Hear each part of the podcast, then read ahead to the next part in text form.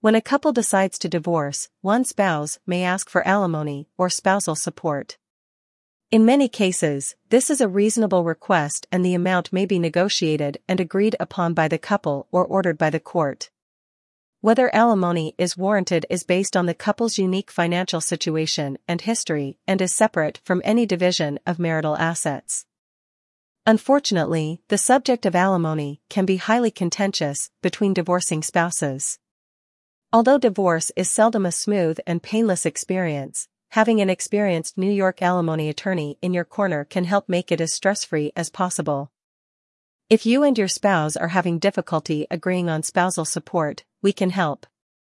At the law offices of Juan Luciano Divorce Lawyer, we have dedicated our careers to making the divorce process as simplified and amicable as possible while still offering aggressive strategies to ensure that your legal and financial rights are being thoroughly represented.